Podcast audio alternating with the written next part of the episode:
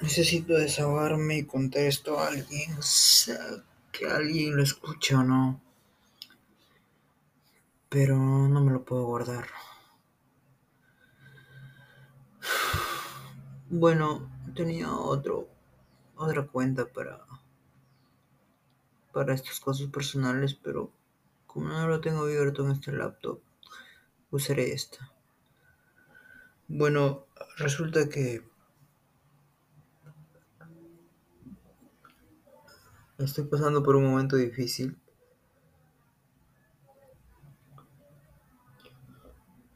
Y es muy agobiante todo lo que me preocupa respecto a mis abuelos, porque me enteré hace un tiempo ya de que el terreno, la chacra de mis abuelos, hace varios años la dieron debido a que no pudo pagar un préstamo, y para evitar que se la quiten, la traspasó como herencia adelantada a su hijo para que el banco no les quite algo así, por no haber pagado la deuda a mis abuelos. Sin embargo, hasta ahora tenemos dudas si realmente lo hubieran podido quitar si hubiera seguido a su nombre esa chacra. Bueno, tal vez investigue sobre eso, pero la cosa es que se hizo y se pasó el nombre de su hijo, uno de mis tíos, y, y él tiempo después también contrajo una deuda que al final tampoco pudo pagar, y por temor a que se la quiten, hizo lo mismo con sus hijos, como una herencia adelantada para, para que sea su nombre y no se la puedan quitar. Resulta que ellos eran muy la menor de edad. Al día de hoy ya no lo son, ya tienen más de 20 años.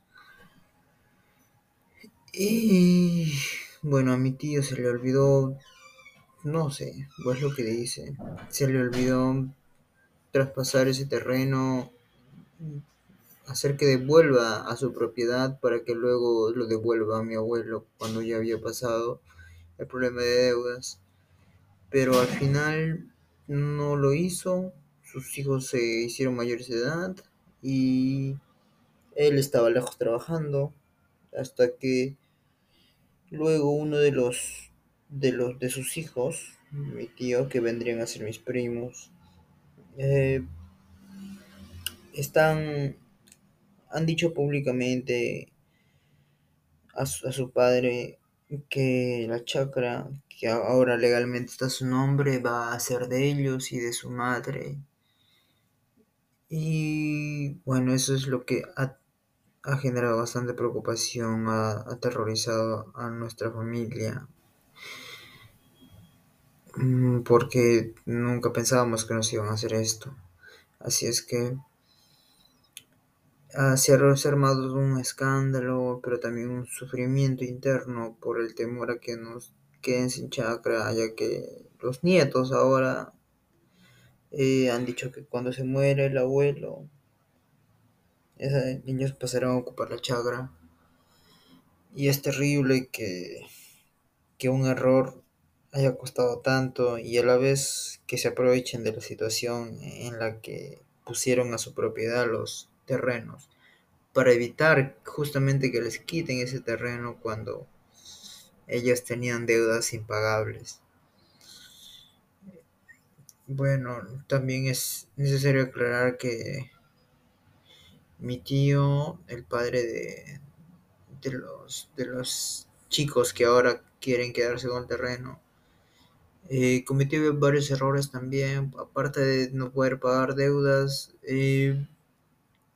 tuvo un hijo con otra mujer mientras estaba casado con su esposa, y al final creo que eso generó bastante resentimiento, rencor de su esposa, y eso provocó que No, tal vez no tenga las ganas ni la intención de devolver esa chakra, porque al fin de cabo ella es la madre y también tiene influencia sobre sus hijos. Y obviamente ellos no, en los últimos años que estuvieron juntos, mi tío y su esposa, no fue una relación estable ni sana. Pero creo que están aprovechando esta oportunidad para quedarse con el terreno. Por lo tanto, me parece que hay responsabilidad de ambos lados. Y esto hace que ni uno sea totalmente víctima, ni uno sea totalmente culpable. Pero más allá de los términos legales, desde mi visión, que es un poco inocente, que es bastante ética, trato de ser consecuente moralmente y ser una persona que no se aprovecha de la situación o vulnerabilidad de alguien o de algo. En mi visión, los papeles podrían estar a mi nombre, pero yo sabría que tendría que devolver esa propiedad cuando pasen los problemas. El punto es que ya está hecho. Y por otro lado, también sus hijos denuncian a mi tío por alimentos. No sé si prospere eso o no, pero bueno, por lo menos por ese lado creo que el juicio está más avanzado para que no le afecte a mi tío, porque él siempre los apoyó. Obviamente que no es una persona asalariada, no tiene un trabajo bien estable y bien pagado, pero sí hizo todo lo que pudo para darles una calidad de vida. El punto aquí es que lo que más me molesta y me duele es que hacen sufrir y preocupar a mi madre.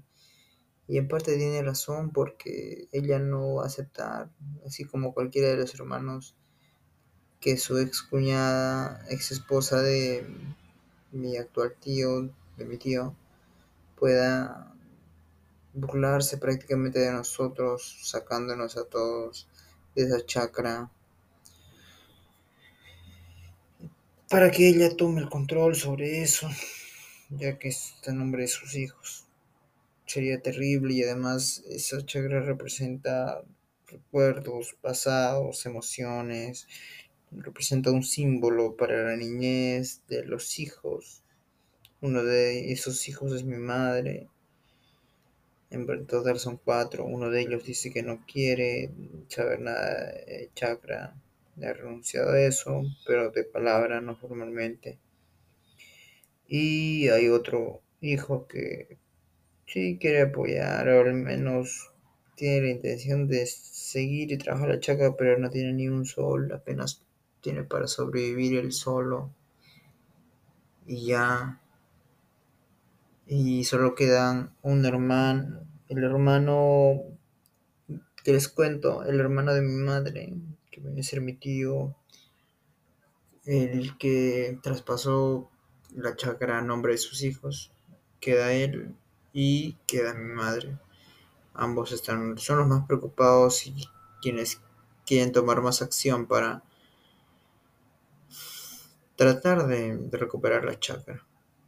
Pero para empezar, el abogado les ha dicho, según lo que me cuenta mi madre, que es un proceso que va a durar años, unos 2, 3 años, quizá más.